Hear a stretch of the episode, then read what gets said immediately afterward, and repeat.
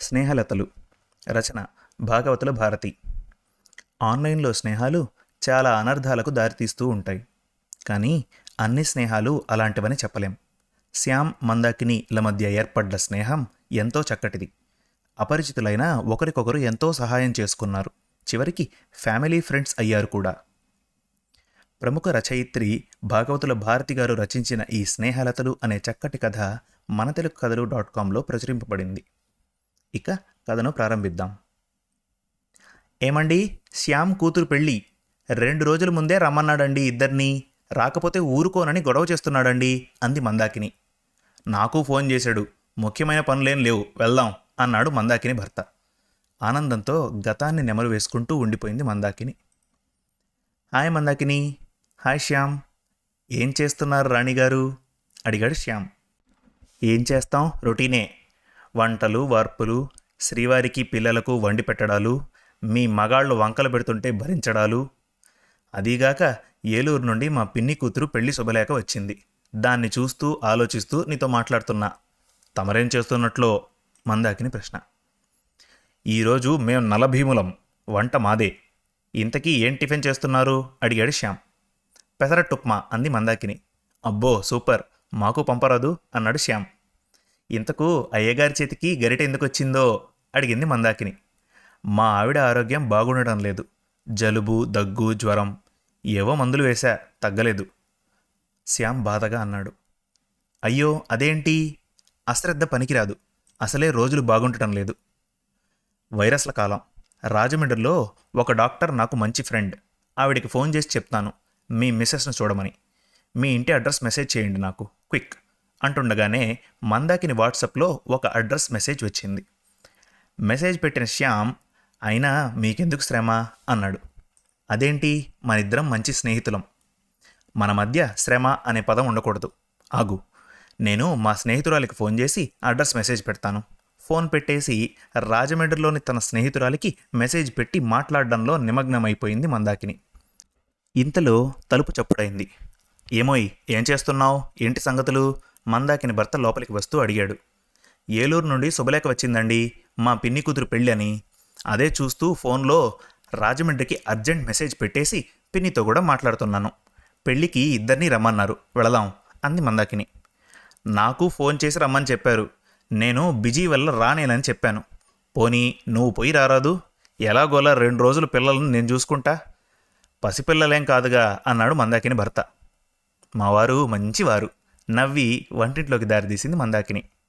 భర్తకు కాఫీ పెడుతుంటే మళ్ళీ శ్యామ్ భార్య మనసులో మెదిలి గతంలో తమకు స్నేహం ఎలా కుదిరిందో ఆలోచిస్తోంది మందాకిని. టెక్నాలజీ పెరిగాక మంచికి చెడుకి కూడా సహాయకారిగా మారింది. ఇందులో చెడే కాదు.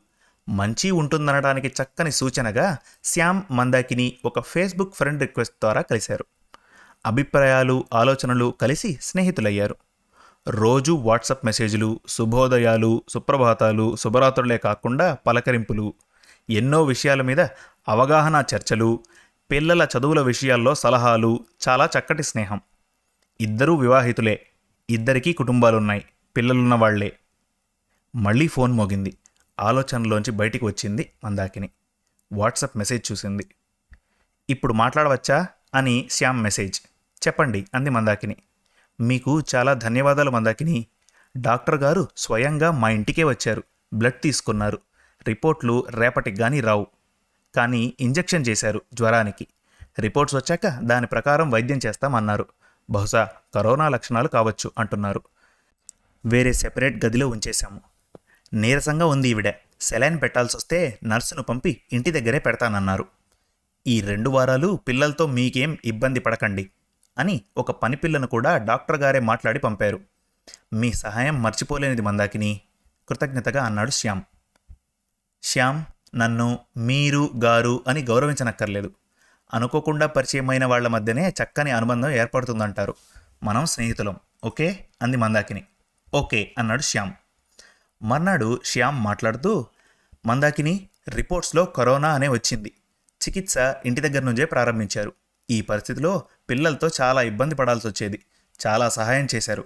పని మంచి ఉండడం వల్ల ఇంటి పని సులభంగా ఉంది. కృతజ్ఞతలు ఎలా చెప్పాలో తెలియడం లేదు. మనిద్దరం కేవలం ఫేస్బుక్లో కలిసిన స్నేహితులం. ఒకరి మొహాలు ఒకరు చూసుకోకుండానే దేవతల్లా భలే సహాయం చేశారు. ఏమనుకోకపోతే మిమ్మల్ని చూడాలనుంది అన్నాడు శ్యామ్. కరోనాకు ఇంటి దగ్గరే ట్రీట్మెంట్ తీసుకునే చక్కని సౌకర్యం డాక్టర్స్ కల్పించేశారు అందరికీ. మరీ సీరియస్ అయితేనే హాస్పిటల్కి. ఇక వచ్చే నెల ఏలూరులో ఒక పెళ్ళి ఉంది. వద్దామనుకుంటున్నా మీది రాజమండ్రి కదా ఎలా కలుస్తారు? అడిగింది మందాకిని. ఆ రోజుకు ఏలూరుకి రావడానికి ప్లాన్ చేసుకుంటాను. సరే గాని బయట కరోనా బాగా ఉంది. మాస్క్ శానిటైజర్ సామాజిక దూరం అన్ని జాగ్రత్తలతో రావాలి. మర్చిపోవద్దు చెప్పాడు శ్యామ్. ఆ రోజు పెళ్ళికని ఏలూరు వెళ్ళటానికి రైలు ఎక్కింది మందాకిని. రైలు ఎక్కిన దగ్గర నుండి శ్యామ్ మెసేజ్ పెట్టి ఫోన్లో ఫాలో అవుతూనే ఉన్నాడు.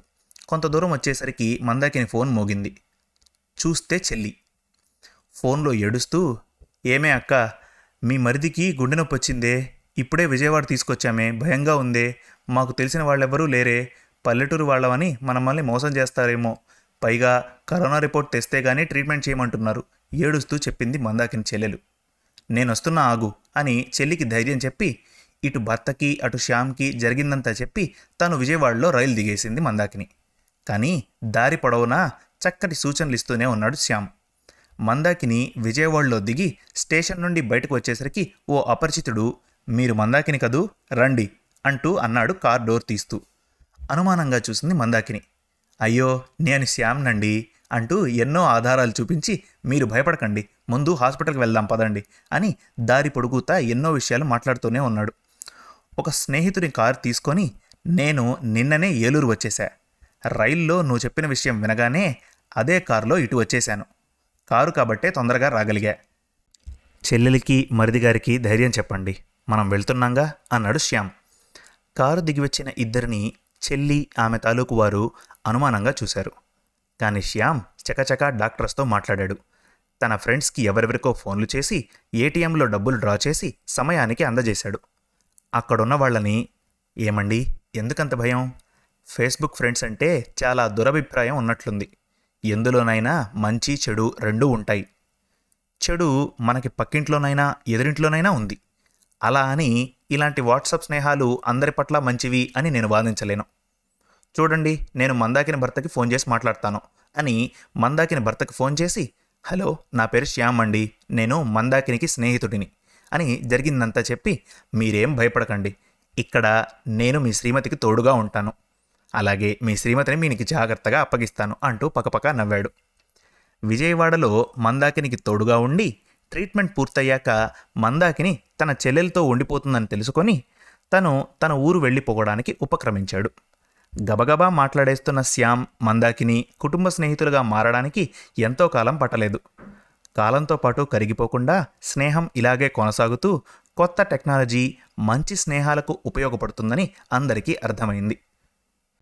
ఇద్దరి ఇళ్ళలో పిల్లల పెళ్ళిళ్ళ వరకు. సెల్ ఫోన్ మోగటంతో గతంలోంచి బయటకు వచ్చి హలో శ్యామ్ అంది మందాకిని. శుభం మరిన్ని చక్కటి తెలుగు కథల కోసం మన తెలుగు కథలు డాట్ కామ్ విజిట్ చేయండి.